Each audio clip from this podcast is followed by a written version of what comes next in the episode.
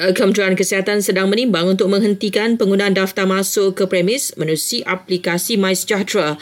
Ia sejajar dengan Malaysia yang memasuki fasa peralihan ke endemik COVID-19 bermula hari ini. Namun ujar menterinya KKM rancang untuk meneruskan penggunaan aplikasi itu dan mengekalkan aspek lain yang dilihat beri manfaat kepada khidmat penjagaan kesihatan negara. Malah Malaysian Medical Association menyarankan supaya aplikasi ini terus digunakan sebagai perintis rekod kesihatan elektronik yang KKM sedang mengkaji. Ada fungsi seperti check-in, imbasan kod yang boleh kita hentikan. Tetapi kita boleh pivot kepada fungsi lain dalam aplikasi ini.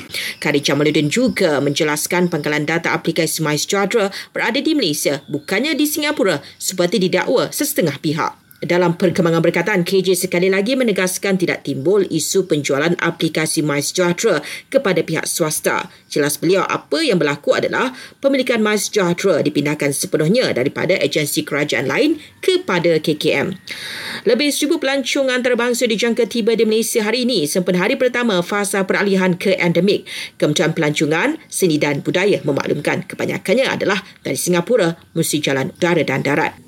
Persediaan juga telah dilakukan bagi memastikan kemasukan pelancong berjalan lancar dan mematuhi SOP.